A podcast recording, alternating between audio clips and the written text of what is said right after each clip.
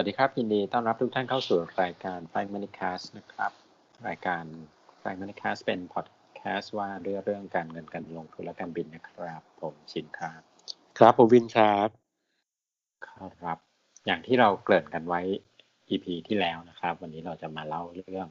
ความเสี่ยงของตลาดในช่วงสามสี่เดือนหลัง สิ้นปีนี้ ก็ใช่อืม กำลังจะพูดจริงๆกำลังจะพูดจริงๆจะเล่าจะเล่านานแล้ว แล้วก็เออแบบเราก็ติดขัดเนาะไม่ได้มาเล่าสักทีปรากฏว่าเอสหนึ่งในความเสี่ยงสามข้อเกิดไปแล้วนะครับ ก็อืมก็คือก็ถ้าถ้าท่านผู้ฟังท่านใดได้เห็นในเพจ Invest Like a Pro แล้วก็ซึ่ง Flight Money Cast ก็แชร์ไปด้วยเนี่ยก็คือว่า ผมเขียนไปในเปเปอร์เดือนที่แล้ว CIO View ของ Principal เนี่ย ว่าความเสี่ยงมีสามข้อ ครับ ข้อแรกคือเรื่องของเออ หุ้นเทคอาจจะแผ่ว ข้อสองคือเรื่องเลือกตั้งสหรัฐ ข้อสามคือโควิดเนี่ยทำให้เศรษฐกิจอาจจะโตช้ากว่าที่คาดนะครับนี่ก็กดว่าเปเปอร์นั้นก็เขียนเสร็จแล้วก็ยุ่งๆกันเลยไม่ได้เอามาลงเพจ แล้วก็เราเองก็ติดขัดว่าจะคุยสัปดาห์นี้อืมในในพอดแคสต์นะครับ ก็เลยเหตุก็เลยเกิดก่อน ก่อนจะเล่าให้ฟังนะครับ แต่ก็แต่ก็เป็นอย่างที่คาดว่าเอ่อหุ้นเทคเนี่ยมันขึ้นมาค่อนข้างเยอะมากนะครับ ถ้า ถ้าดูตัวเลขนี่คือดัชนีที่เรียกว่าฟาง plus เนี่ย ก็คือหุ้นเทคใหญ่ๆครับเก้าสิบเก้าตัวสิบตัวเนี่ยก็เอ่อผลตอบแทนย้อนหลังมาหกปีเนี่ยเฉลี่ยปีละยี่สิบแปดเปอร์เซ็นต์นะครับอืมก็เอ่อ S&P เนี่ยแค่ปีละสิบเปอร์เซ็นก็แปลว่าเวลาเท่ากันเนี่ยเอ่อหุ้นเทคเนี่ยชนะ S&P ไปประมาณสามเท่านะครับหุ้นไทยไม่ต้องพูดถึงนะหุ้นไทยเนี่ยหกปีเนี่ยคือผลตอบแทนแบบ น่าจะติดลบนะหรือว่าหรือว่าหรือว่าศูนย์เลยมาเนี่ยนะครับ แต่ว่าแต่ว่าหุ้นสหรัฐเขาบวกอยู่ แต่หุ้นเทคนี่มันไปไปไปแรงมากนะครับ ทีนี้ก็ถ้าถ้าดูกราฟคือมันก็เหมือนกับทำเป็นยอดดอยสูงชันมาก แล้วก็เราได้เห็นหุ้นแบบเทสลาเอยแอปเปิลเอยนี่คือขึ้นแรงมากมันผมก็เลยคาดว่าเป็นธรรมชาติของตลาดหุ้นนะครับ ว่ามันไม่มีอะไรที่จะจะขึ้นตลอดไปเนาะเวลามันขึ้น มันก็เหมือนราคาทองคำที่เราคุยกัน ก็คือมันขึ้นด้วยการเก็งกำไร ขึ้นด้วยการใช้ futures บ้างใช้ momentum tradeบ้างอะไรอย่างเงี้ยนะครับ มันก็มันก็ดันราคาขึ้นไปได้ได้ได้มากกว่าปกติ แต่เวลามันลงก็ลงได้แรง เพราะว่าถ้ามันพลิกกลับทีเดียวมันก็ก็จะมีคนที่แบบทำช็อตไว้บ้างอะไรบ้างเงี้ยมันก็ทำให้ลงก็ลงได้แรงมันก็เราได้เห็นว่า ช่วงวิกเอนที่ผ่านมาคือตั้งแต่พฤหัสศุกร์ที่แล้วแล้วก็ต้นสัปดาห์นี้เนี่ยก็เห็นหุ้นเทคลงมาแรงนะครับ ก็วันที่เราอัดบันทึกเสียงอยู่ตอนนี้ก็มีมีเด้งมาบ้างนิดหน่อย แต่ก็ แต่ก็นัดย้อนที่ผ่านมาก็ถือว่าลงเยอะเทสลาเนี่ยขึ้นไปแตะห้าร้อยเหรียญนะครับ เมื่อสัปดาห์ที่แล้วแล้วก็สามสี่วันที่ผ่านมาก็ลงมาทำโลที่ประมาณสามร้อยสามสิบอืมก็คือ ติดลบไป 34เปอร์เซ็นก็ถือว่าหนึ่งในสามอะพูดง่ายๆคือ อยู่ดีความร่ำรวยความมั่งคั่งของผู้ถือหุ้นหายไปหนึ่งในสามในเวลาแค่แค่ไม่กี่วัน อันนี้ก็คือความร้อนแรงของของหุ้น tech นะครับ แล้วก็เอ่อมีคนถามผมเยอะว่ามันเป็น bubble ไหมเนี่ย ผมก็ตอบว่ามันไม่ใช่ซะทีเดียว คือเทียบกับ 20 ปีก่อน ที่เรามี tech bubble ตอนนั้นเนี่ย หุ้น tech ยังเป็นแค่สตาร์ทอัพอ่า .com bubble เป็นแค่สตาร์ทอัพเพิ่งมีรายได้ไม่มีกำไรเนาะยุคนั้นเนี่ยอเมซอนยังไม่มีกำไรเลยนะครับ ก็ยังแบบเพิ่งเพิ่งเพิ่งเริ่มก่อตั้งเพิ่งมีรายได้ยังต้องใช้เงินลงทุนมหาศาลอยู่กำไรยังไม่มา แต่มาถึงวันนี้หุ้นเทคเป็นหุ้นเป็นกลุ่มที่กำไรโตดีมาก แล้วก็มันก็เหมือนโต เพราะว่ามันไปแย่งชิงธุรกิจจากคนอื่นมาหมดเลย มันก็เหมือนกับค่อย ๆ เป็น เป็นพี่ใหญ่เป็นเป็นเจ้าตลาดอยู่อยู่แทบจะทุกธุรกิจไปแล้วอะครับ ก็ทำให้มันก็มีปัจจัยพื้นฐานรองรับแหละ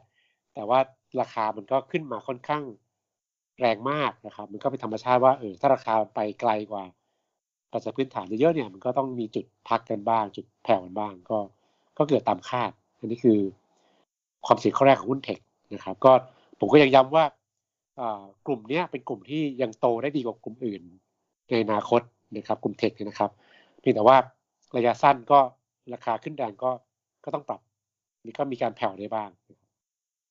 อืม อืมจริงๆที่ที่แรงรอบนี้เนี่ยได้อันนี้ส่งส์จากจากโควิดด้วยใช่ไหมใช่ก็โควิดก็เร่งเร่งการเปลี่ยนแปลงให้คนมาใช้เทคโนโลยีมากขึ้นอย่างหุ้นแบบซูมซึ่งเป็นการประชุมออนไลน์ หุ้นอเมซอนซึ่งทำเรื่องคลาวด์ อ่าชอบอีคอมเมิร์ซด้วยคลาวด์ด้วยได้สองอย่างอ่าครับ ก็คนซื้อของออนไลน์มากขึ้น คนใช้ Data มากขึ้นใช้คลาวด์มากขึ้นนะครับหุ้นที่เกี่ยวกับอ่าอ่า data center อ่าก็ขึ้นไปเยอะอ่าพวกที่เป็นอ่าทำอีคอมเมิร์ซขึ้นไปเยอะอะไรเงี้ยก็ก็ก็ก็มายกแผงนะครับเทสลานี่ก็เข้าใจว่ามันเป็นเทรนด์ของการที่รถไฟฟ้ามาแรงใน ในจีนและหลายประเทศอะไรเงี้ยนะครับก็ก็เลยได้อันนี้ส่งแล้วก็ตัวเขาเองเนี่ยก็เคยติดปัญหาว่าตอนแรกผลิตไปทันตอนนี้เริ่มผลิตทันแล้วอะไรเงี้ยก็ก็เลยราคาหุ้นเลยขึ้นเยอะ แต่ก็ไม่ต้องไปถามถึง PE ratio นะครับ มันก็ มันก็เกินนับไม่ได้แล้ว PE บอกอะไรไม่ได้แล้วนะครับ กี่เท่าก็ช่างมันเถอะตอนนี้ อืม อืม ครับความผิดข้อแรก อ่า ทีนี้ข้อสองคือข้อข้อสามที่ผมไม่ต้องพูดเยอะเพราะว่าหลายท่านก็คงคุ้นเคยเรื่องโควิด กับเศรษฐกิจนะครับ ข้อสองเนี่ยอยากจะคุยให้ฟังเพิ่มเติมอ่าเพราะว่าในที่ผมเขียนในเปเปอร์มันเขียนได้ไม่เยอะ แล้วก็เล่าสั้นๆ แต่ว่าที่คุยให้ฟังกับกับท่านผู้ฟังแล้วก็เห็นว่าอ่าตอนนี้เลือกตั้งสหรัฐจะเป็นปัจจัยที่หลายคนก็สนใจ เพราะว่ามันใกล้เข้ามาแล้วนะครับ เดือนพฤศจิกายนนี้นะครับล่าสุดเนี่ยก็คือ ไบเดนคะแนนนำทรัมป์ประมาณสักเจ็ดจุดแปดจุดนะครับก่อนหน้านี้คะแนนค่อนข้างห่างขึ้น เพราะทรัมป์เนี่ยไปพลาดเรื่อง Black Lives Matter นะครับ แล้วก็แล้วก็พลาดกิจการโควิดอะไรเงี้ย แต่ตอนหลังก็ทรัมป์ก็พยายามจะตีตื้นนะก็พยายามจะอัดฉีดนโยบายเศรษฐกิจตัวนี้ก็เริ่มพยายามตีตื้น แต่ก็แกลบยังห่างอยู่ แต่แกลบที่ห่างเนี่ยก็ประมาทไม่ได้ เพราะถ้าย้อนไปดูสิปีที่แล้วเนี่ยคลินตันก็ชนะ คะแนนนำทรัมป์ประมาณนี้ครับแปดเจ็ดจุดแปดจุดเนี่ยแล้วก็กลับมาเป็นฝ่ายแพ้ให้ทรัมป์ได้นะครับ เพราะฉะนั้นโพนี่ก็ไม่ค่อยน่าเชื่อถือสักเท่าไหร่ หลายคนก็วิจารณ์ไว้อย่างนั้นว่า ต่อให้ไบเดนนำก็อย่าเพิ่งประมาทว่าไบเดนจะชนะนะครับมันมีเรื่องน่าสนใจอยู่หลายเรื่อง เรื่องแรกคือว่านโยบายจะเป็นอย่างไรนะครับ ก็เราก็คงทราบว่าทรัมป์เนี่ย ถ้าเขามารอบสองก็คงต้อง ต้องรักษานโยบายที่ตัวเองทำไว้หลายเรื่องว่าจะเป็นลดภาษีไว้ต่ำไว้นะครับแข่งกับจีนเรื่องการค้านะครับ แล้วก็เข้มเรื่องแบบแรงงานต่างด้าวอะไรเงี้ยก็คือนโยบายชัมก็จะชัดเจน ถ้าไบเดนมาเนี่ยไบเดนต้องทำแตกต่างหลายเรื่อง ภาษีนิติบุคคลที่ชัมลดก็อาจจะกลับขึ้นใหม่ ซึ่งนี้เป็นข่าวร้ายของตลาดหุ้นนะครับ แต่ว่า รู้สึกว่านักลงทุนก็ไม่แคร์เรื่องนี้นะครับไบเดนอาจจะเปลี่ยนท่าทีกับจีน ก็อาจจะอาจจะเจรคือต้องพยายามจัดการเรื่องการค้ากับจีนที่เสียเปรียบอยู่ เหมือนที่ทรัมป์ทำแต่วิธีการจะจะจะไม่ไม่เขาเรียกว่าไม่ไม่แข็งเหมือนที่ทรัมป์ทำก็จะใช้วิธีทางการทูตมากมากขึ้นหน่อยนะครับแล้วก็ไบเดนน่าจะค่อนข้างเอื้อกับเรื่องของการ เปิดแรงงานต่างต่างชาติได้มาทำงานมากขึ้นคือคือไม่เข้มเรื่องเรื่องพรมแดนเรื่องการข้ามแดนเหมือนทรัมป์ทำนะครับมันก็จะมีหลายอย่างที่เปลี่ยนไปนี่คือเรื่องนโยบายที่ที่อาจจะเปลี่ยนนะครับแล้วก็คือตั้งครั้งนี้เนี่ยมันมีการเลือกตั้งที่นั่งในสภาล่างกับสภาสูงด้วย สภาล่างตัวนี้คือเดโมแครตเขาครองเสียงข้างมากอยู่ ซึ่งก็คาดว่าเลือกตั้งครั้งนี้ก็ จะรักษาฐานได้ คนก็ไม่รู้กันว่าสภาสูง ซึ่งรีพับลิกันตัวนี้นำมีคะแนนเยอะเยอะกว่าอยู่นิดหน่อยเนี่ย จะรักษาฐานเศรษฐกิจได้ไหม มันจะกลายเป็นแบบปัจจุบันหรือเปล่าคือสภาล่างเป็นเดโมแครตนะครับสภาสภาสูงเป็นริพับลิกันหรือเดโมแครตจะมาแรงคือกวาดทั้งสองสภาได้ อันนี้ก็น่าสนใจนะครับ อีกอันหนึ่งที่ที่ผมถูกลูกค้าถามหลายคนถามคือว่า เอ๊ควรจัดพอร์ตอย่างไร กับการเลือกตั้งครั้งนี้คำถามนี้ก็ค่อนข้างค่อนข้างน่าสนใจนะคือเอ๊ะเลือกตั้งอย่างนี้จะจัดพอร์ตอย่างไรดีอะไรเงี้ยเพื่อรองรับผลเลือกตั้งที่ผ่านมาก็ต้องบอกกันว่า ทางทางผมก็มีการคุยกับทีมงานลงทุนของของในเครือเนาะก็ก็ได้ได้แนวคิดมาว่าเอ่อข้อแรกคือเราทายยาก ว่าใครจะได้ ถึงแม้โพลจะบอกไบเดนนำแต่ก็ทายยากเพราะนั้นก็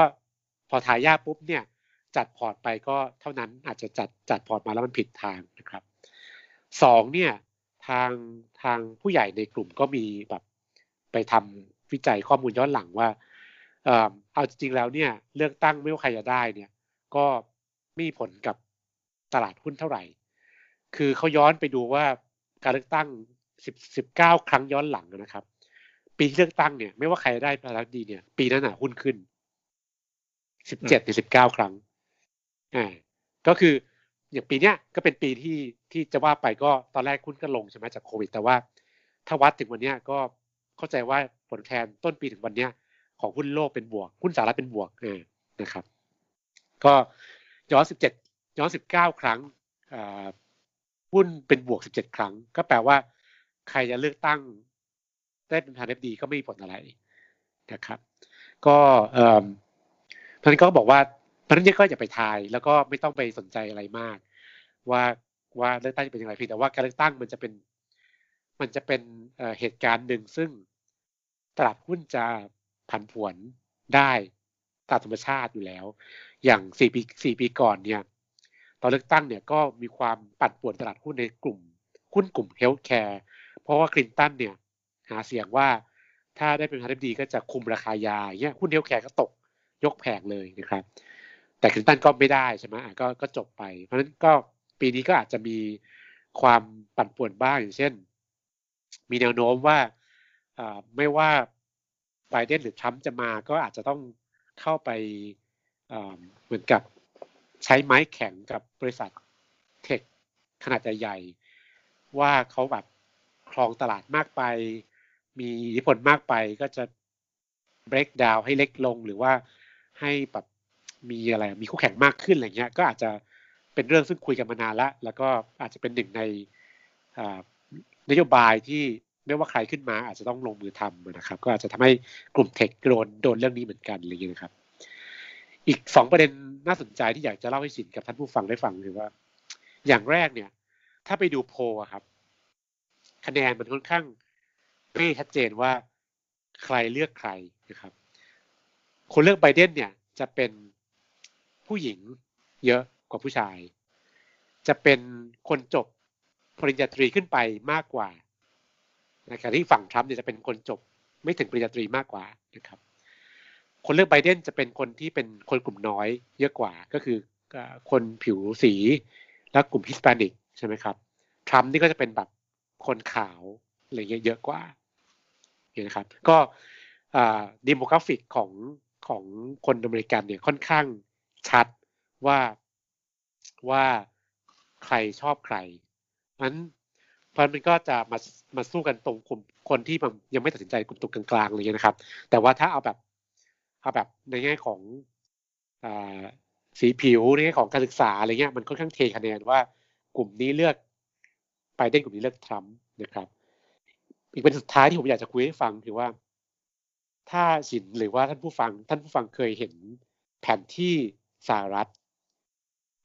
ที่เป็นที่เป็นว่า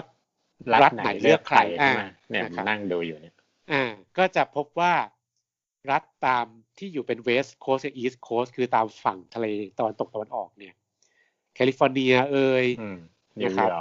นิวยอร์กนะครับ พวกเนี้ยประชากรหนาแน่น คนการศึกษาสูงนะครับ แล้วก็จะเลือกดิโมแครตครับแล้วก็คราวนี้คะแนนของไบเดนก็จะมาจากฝั่งนี้เยอะตอนคลินตันก็เป็นแบบนี้ก็คือฝั่ง East กับ West เนี่ยนะครับ East Coast West Coast เนี่ยจะเลือกดิโมแครตนะครับส่วนคนที่อยู่ตรงกลางกลางประเทศนะครับก็จะเลือกทรัมป์นะครับ เลือกริพับลิกันนะครับ ทีนี้ถ้าผมเพิ่นผมไปเห็นแผนที่ของจำนวนผู้เสียชีวิต จากโควิดนะครับ มันก็สนใจนะสินว่าผู้เสียชีวิตของที่อเมริที่อเมริกาเนี่ยนะครับ ที่มันเยอะเนี่ย มันก็นั่นเป็น East Coast West Coast ด้วยอ่าแคลิฟอร์เนีย นิวยอร์กฟลอริดานะครับอ่า ตรงกลางๆประเทศเนี่ย คนเสียชีวิตน้อยมาก คือ คือกลายเป็นว่างานนี้เนี่ย บริเวณที่เป็นแฟนคลับทรัมป์เนี่ย ซึ่งเลือกทรัมป์อยู่แล้วเนี่ย เขาไม่ค่อยเดือดร้อนกับโควิด เพราะว่าเขามีคนเสียชีวิตน้อย อาจจะเป็นว่าพื้นที่ตรงกลางประเทศเนี่ยความหนาแน่นประชากรอ่าความหนาแน่นมันน้อยใช่ไหมก็อยู่ห่างๆกันมันก็โอกาสติดมันน้อยคือผมเพิ่งมาอ่านข่าวเมื่อเมื่อเช้าว่า มันมีอีเวนต์หนึ่งจำชื่อเมืองไม่ได้แล้วนะครับ เป็นเป็นการรวมพลคนคนขี่บิ๊กไบค์จำชื่อมันก็ไม่ได้จำชื่อเมืองไม่ได้ปรากฏว่า อ่า เป็นอีเวนต์ที่จัดในเมืองเล็กๆ ที่มีประชากรแค่แค่เจ็ดพันคนแต่ว่า คนมาอีเวนต์เนี้ยสี่แสนหกนะครับโอ้โหแล้วแต่ว่าคือเขาก็กระจายในเมืองรอบๆเมืองกันแบบใช้พื้นที่มหาศาลมากปรากฏว่าคนติดโควิดจากเคสเนี้ยประมาณสองแสนกว่ามั้งโอ้โหอ่าก็คือก็คือมันมันไปตอกย้ำเรื่องเรื่องอะไรเรื่องว่า เนี่ย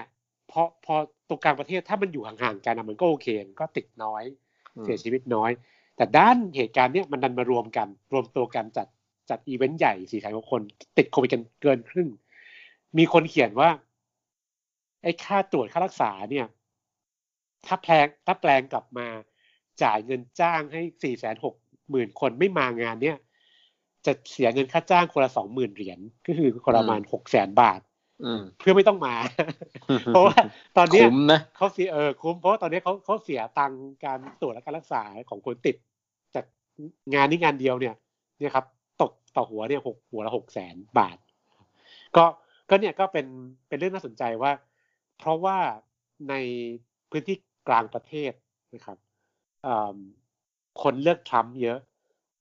ก็ไม่ค่อยเดือดร้อนจากโควิดเพราะฉะนั้นเขาก็เขาก็ไม่ได้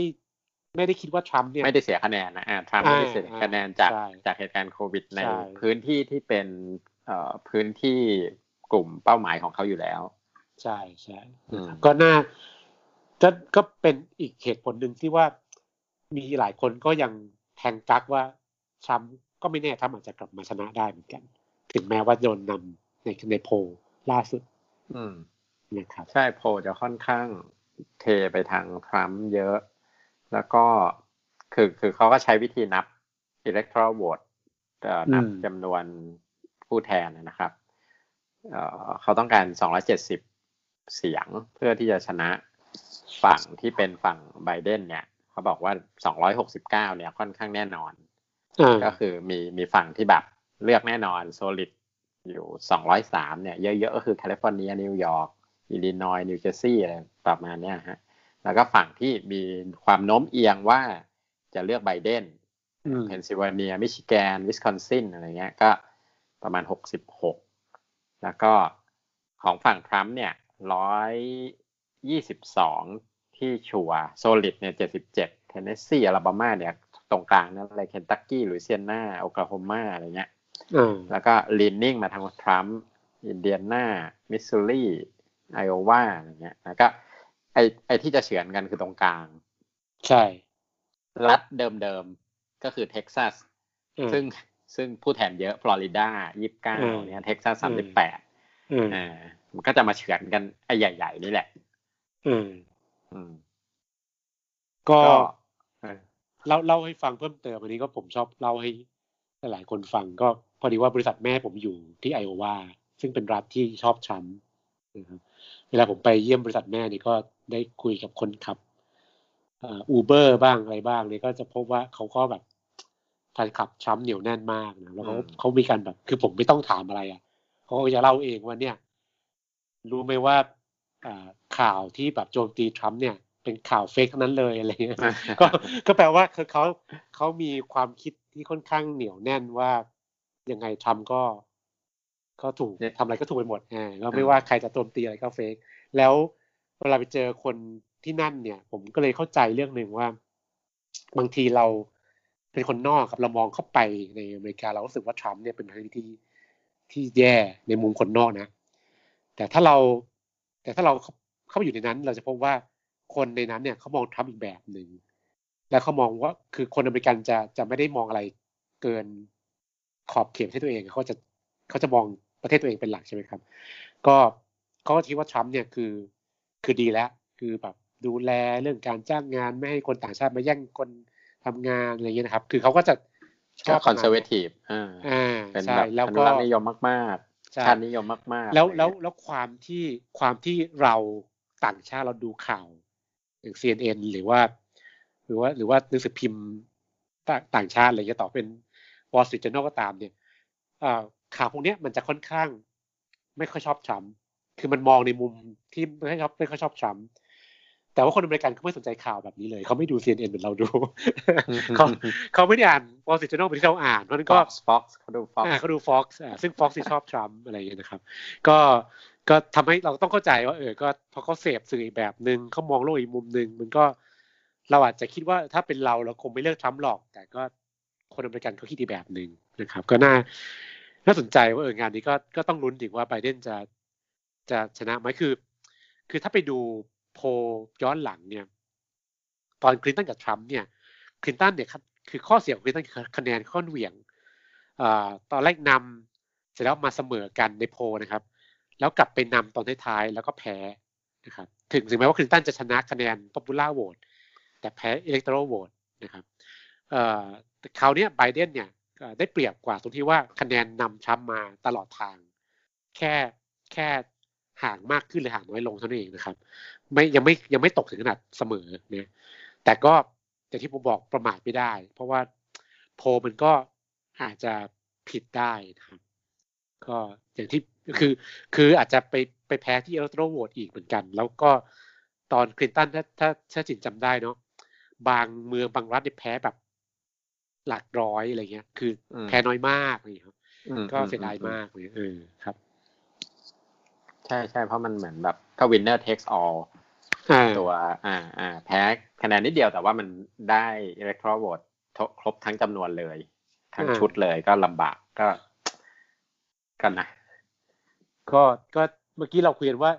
อ่าโควิด เนี่ยมันกระทบรัฐที่เป็นฐานเดโมแครตใช่ไหมอ่า แต่ก็มันก็มีมันก็มีอีกมุมหนึ่งที่หลายคนก็พูดว่าถ้าประธานาธิบดีที่อยู่ในตำแหน่งแล้วดันอยู่แบบเกิดเหตุการณ์วิกฤตเศรษฐกิจอะไรเงี้ยนะครับอย่างตอนนี้ทรัมป์เจอเนี่ย ก็ค่อนข้างยากที่จะกลับมาเป็นรอบสองเออค่อนข้างยาก อืม อืม คือถ้าเดี๋ยวว่า ถ้าถ้าถ้าถ้าทรัมป์แบบได้เลือกตั้งตอนกำลังบูมๆเนี่ยโอเคได้แน่แต่ว่าถ้าทรัมป์ต้องมาเลือกตั้งตอนที่ตัวเองแบบ เศรษฐกิจกำลังแย่เนี่ยก็โอกาสได้ยากเหมือนกันอืมครับ ก็ไม่แน่เดี๋ยวต้องรอดูแบบพวกเดือนสุดท้ายอะไรเงี้ย ผมอ่าเชื่อว่าต้องมีไม้เด็ดต้องมี หรืออย่างอย่างเงี้ย ก็ตีกับจีนไปเรื่อยๆใช่ใช่มันก็มันก็เรียกคะแนนเอออีกอันหนึ่งที่ที่สินจะสังเกตก็คือทรัมป์เนี่ยพยายามดันวัคซีนมากอืมแล้วจะดันให้ให้ให้สำเร็จก่อนเดือนเลือกที่เลือกตั้ตั้งงด้วยอ่าอืมก็เป็นหนึ่งใน หนึ่งในไม้เด็ดที่เขาพยายามจะออกมาให้ให้ได้ว่าเออเขาเนรมิตวัคซีนได้เออก่อนจะเลือกตั้งครับอืมนี่เดี๋ยวใกล้ๆสงสัยได้กลับมาคุยกันอีกครับ เพราะว่าน่าจะมีความดุเดือด อาจจะต้องมาเล่าเรื่องเรื่องโครงสร้างการเลือกตั้งนิดหน่อยอะไรเงี้ย ผมเชื่อว่าไม่ใช่ทุกคนที่จะรู้ว่าระบบเขาเป็นยังไงอ่าอ่าเราก็จะมาเหมือนเหมือนมารีวิวกันทุกสี่ปีอะไรเงี้ย คนติดตามเออหรือคนที่ที่คุ้นเคยอะไรเงี้ยผมสมัยก่อนเรียนก็ก็จำได้แหละ แต่ว่าพอพอถึงเวลาละสำนักข่าว แต่ละสำนักข่าวก็จะต้องมาไล่ว่าเขาเลือกกันยังไง electoral vote จำนวนคะแนนอะไรเงี้ยอืมเอ่อมีความมีความอะไรเดี๋ยวอาจจะมาเล่าเกรินเกรินให้ฟังนิดนึงทีนี้ขอปิดท้ายนิดเดียวสั้นๆ ก็คือความเสี่ยงข้อที่สามที่ผมว่าจะไม่พูดถึงเนี่ย แต่ก็ขอคุยหนึ่งว่าเอ่อคือ คือ ตอนแรกเนี่ยนะครับ ถ้าเราย้อนไปสักสี่ห้าเดือนก่อนเนี่ย วันนั้นเนี่ยเรามีความหวังว่าประเทศไทยจะฟื้นในไตรมาสสี่คำว่าฟื้นนี่คือเราเริ่มมีนักท่องเที่ยวต่างชาติกลับมาแล้วนะครับ ซึ่งตัวเลขหนึ่งซึ่งแบงก์ชาติเขาทำนายเอาไว้ว่าเอาละปีนี้เราติดลบประมาณ 8.9%เนี่ยนะครับ เขาคาดว่า ต่างชาติจะกลับมาบางส่วนในไตรมาสสี่ต่างชาติที่มาเมืองไทยแล้วเนี่ยช่วงมกรากุมภาก่อนเราจะปิดล็อกดาวน์เนี่ยประมาณ 6 ล้านกว่าคนแบงก์ชาติคาดว่าไตรมาสสี่จะมาอีกสักล้านนิดๆอ่าเราก็จะปิดตัวเลขปีนี้ที่ 8 ล้านคน ซึ่งเป็นหนึ่งในห้าของนักท่องเที่ยวที่มาเมืองไทยปีที่แล้วนะปีที่แล้วเรามาชาติต่างชาติมา 40 ล้านนะครับ ทีนี้ ตอนเนี้ยรัฐบาลก็เกิดอาการแบบลังเลไม่กล้าเปิด มีการคุยเรื่องภูเก็ตโมเดล ซึ่งผมมาเชียร์มากส่วนตัวว่าอยากให้เปิดนะครับ คือจำกัดพื้นที่ให้แบบคนที่กระเป๋าหนักๆมามามาเที่ยวเมืองไทยนะครับ แล้วก็อยู่วิลล่าอยู่อะไรไปอยู่รีสอร์ทไป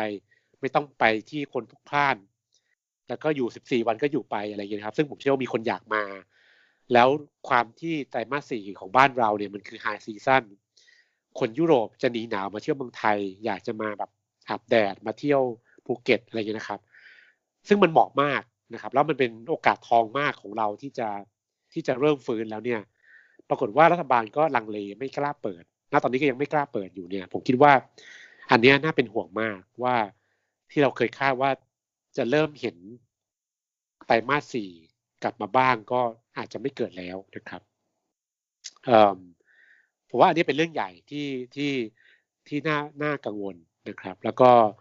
เอ่อถ้าเราพลาดโอกาสนี้ไปคือจบเลยเพราะมันเป็นไฮซีซั่นแล้วนะครับก็ไม่รู้จิตว่าไง น่าจะไม่มียังไม่น่าจะมียากบินด้วยใช่ไหมน่าจะยากใช่ไหมใช่น่าจะยาก เพราะว่าไม่มีวี่แววแล้วเดี๋ยว นี่เราโดนรอบเพื่อนบ้านรอบข้างกระหนาบอีก เราก็จะถูกทำให้รู้สึกว่าเราต้องป้องกันพรมแดนเราอีก คือคือผมเนี่ยมี อาจจะมีความเห็นที่ที่ที่ที่ต่างไปนิดนึงจากจากที่ผู้ใหญ่ในรัฐบาลคุยกัน คือผมมองว่าอ่าบริบทของประเทศไทยเนี่ยไม่ไม่เหมือนที่อื่น คือคนไทยเรามีความระวังตัวสูงอ่าแล้วเราก็เป็นประเทศที่พึ่งพาท่องเที่ยว เยอะที่สุดในในภูมิภาคนี้นะครับอ่าเพราะฉะนั้นถ้าเรายังระวังตัวเลขผู้ติดเชื้อแบบ ต้องศูนย์ทุกวันหนึ่งก็ไม่ได้เนี่ย แล้วเราก็กีดกันทุกอย่างไม่ให้นักท่องเที่ยวเข้ามาเนี่ยผมว่าเราอาจจะจะจะตายจากเศรษฐกิจมากกว่าตายจากโควิดนะครับคือต้องต้องย้ำอีกครั้งว่าไตรมาสที่สองที่ผ่านมาเนี่ยมันเราอยู่ได้ เพราะว่ามันมีเงินห้าพันบาทมาประคองไว้ แล้วคนที่ทำงานในธุรกิจท่องเที่ยว ก็มีเงินประกันสังคมมาช่วยประคองไว้นะครับ แต่พอเข้าไตรมาสสามสี่แล้วเนี่ย มันเอาไม่อยู่แล้วนะครับ ผมเริ่มได้ได้ทราบข่าวจากเพื่อนๆน้องๆที่รู้จักกันที่ทำงานโรงแรมหรือธุรกิจท่องเที่ยวเนี่ยก็เริ่มโดนให้ออกจากงานแล้ว คือก่อนหน้านี้เขาโดนลดเงินเดือน คือในจ้างประคองไว้ลดเงินเดือนก็ก็อยู่กันไปก่อน แต่พอมันมันถึงจุดนี้แล้วผ่านไปสี่ห้าเดือนแล้วเนี่ยผมคิดว่ากระสุนใครก็ต้องหมด สักสักสักวันนะครับ ก็ก็ต้องเริ่มมีการไล่ออกละคราวนี้คนตกงานของจริง แล้วแล้วการที่เราจะพึ่งพาคนไทยเที่ยวเมืองไทย ผมว่ามันมันได้แค่ส่วนเดียวเพราะคนไทย คนไทยเที่ยวไทยเนี่ยต้องบอกกันว่า ค่าใช้จ่ายที่เราคนไทยจ่ายมันมันน้อยไม่เท่าฝรั่งจ่ายอ่าแล้วก็ที่เราเห็นโรงแรมในหัวหินหรืออะไรที่ที่เต็มเต็มช่วงวิกเอนเนี่ย ก็คือมัน มันได้จากโปรโมชั่นใช่ไหมคือลดราคาลงมาคนไทยถึงไปเที่ยวกันครับ แล้วก็อ่านั่นแหละคือคือคือความที่เราเราคนคนไทยไม่ได้จ่ายเท่าฝรั่งจ่ายมันก็มันก็ช่วยอะไรได้ไม่มากเท่าไหร่ก็ไม่น่าไปถูกเรื่องนี้ผมคิดว่าอ่าถ้ารัฐบาลยังยังยื้อไม่ไม่เปิดผมว่าคงคงแย่สงสาร คนในธุรกิจท่องเที่ยวมากๆตอนนี้ น่าน่าจะไม่รอดอ๋อแล้วก็ ผมผมนี่ไงเออใช่ แล้วก็แล้วก็คือคือเราต้องเข้าใจด้วยว่า ถ้าคนไทยตกงานมากขึ้น แล้วใครจะเอาเงินไปเที่ยวสมมติครับ ก็คือ คือคือเราก็หวังคนไทยไปเที่ยวแต่คนไทยตกงานเองเนี่ยแล้วคนไทยตกงานทีแบบก็ก็ไม่น้อยอะ ก็ ก็หลายก็เป็นหลักล้านนะครับ คือทุกคนก็เรามาระวังในการจับจ่ายใช้สอยอะใช่ใช่เออรายได้ มันกระทบรายได้ทุกคนอะ แล้วก็แหมสถานการณ์ คือนอกจากโควิดแล้วในบ้านเราเอง ก็ยังไม่มีความมั่นใจเหมือนเหมือนอีกอีกข้อหนึ่งที่ที่คราวที่เราคุยกันก็คือเรื่องการเมืองภายในประเทศเอง ทุกทุกวันนี้คนก็ยังมีความแบบดูว่าจะเอาอยัางไงกัน คือรัฐบาลไอตัวภาคเศรษฐกิจไอภาคที่จะมาดูแลเศรษฐกิจก็ยังดูไม่ดี ยังดูไม่มี ไม่แก้ปัญหาอะไรไม่ได้ แล้วก็ยังมีแรงกดดันจากจากกลุ่มผลประโยชน์ต่างๆ ที่ที่ช่วงนี้มีการเรียกร้องในหลาย ๆ ข้อ มันก็ดูมีความแบบ ไม่ไม่แน่นอนสูง อืม อืม ก็พูดถึงอย่างธุรกิจท่องเที่ยวเอ้ธุรกิจโรงแรมก็อย่างที่ว่าคือ พอมันหลายเดือนเข้าเนี่ย มันยื้อไม่ไหวเนี่ย ผมก็ยังหวั่นๆอยู่เลย อย่าว่าแต่พูดถึงโรงแรมเลยสายการบินไทยซึ่ง ซึ่งมันไม่ได้โอเปเรตเลย ก็เหมือนกันคือ คือจะยื้อจ่ายคือคือตอนนี้มันลดเงินเดือนทุกคนในบริษัท แล้วก็ แต่ว่าเนื่องจากโอเปอเรชันมันมันมีน้อยมาก มันมันเลี้ยงไม่ไหวหรอก แล้วก็จะให้อยู่เฉยๆ โดยที่หมายถึงว่าฝั่ง พวกที่เป็นฝ่าย operation ทั้งหลาย frontline ทั้งหลาย อยู่เฉยๆ โดยที่ไม่มี production แล้วก็รับเงินเดือน แม้จะรับน้อยก็ตามเนี่ย มันก็จะจะจะยั้งไม่อยู่อะเพียงแต่ว่าจังหวะของการบินไทยมันเป็นจังหวะ ยื่นฟื้นฟูอะมันก็เลยอีหลักอีเหลื่อทำอะไรก็ไม่ได้จะเออมันก็เลยยังนั่นอยู่ แต่ถึงยังไงเนี่ยปลายปีก็ ก็ต้องรอดูเหมือนกันว่าจะเปิดไม่เปิดแต่ดูฟอร์มแล้วเนี่ยผมมี มีไทม์ไลน์อยู่อันหนึ่งซึ่งไม่บอกที่มาที่ไป เออครับก็ประมาณกุมภาหรือมีนาเลยอะถึงจะถึงจะได้ถึงจะหมดเรื่องที่จะเอากลับมาเปิดละกัน ยังไม่ถึงกับฟื้นตัว แต่ว่ากลับมาเปิดช่องทางที่จะทำให้คนต่างประเทศกลับมาได้อะไรเงี้ย แล้วค่อย คือการ recovery มันค่อยๆฟื้นแหละ มันคนไม่กลับมาอย่างทันทีทันใด แต่ว่าจุดที่จะเปิดเนี่ย คือต้องข้ามไปปีหน้าเลย อืมอืมจริงไม่จริงไม่รู้ต้องรอดูซึ่งก็ฝืนนะ นึกถึงว่าปกติเหมือนกันไตรมาสสี่เนี่ยคือไตรมาสของการท่องเที่ยวของการเดินทางของโรงแรมของ high season เอออาจจะต้องปรับประมาณการการหดตัวทางเศรษฐกิจ อีกรอบหนึ่งอะไรใช่ใช่ใช่ใช่ใช่อืมก็จะลบมากกว่าแปดจุดเก้าที่ที่ที่ห่วงก็คือประมาณนั้น ครับ ครับผมกลายว่าตอนนี้เราจบด้วยโทนที่ค่อนข้างจะเศร้านิดๆเพราะมันมันจะไม่เห็นทางไงโอเคตอนหน้าเราจะพยายามหา เรื่องที่มันเศร้าน้อยกว่านี้หน่อยนะครับมาคุยกัน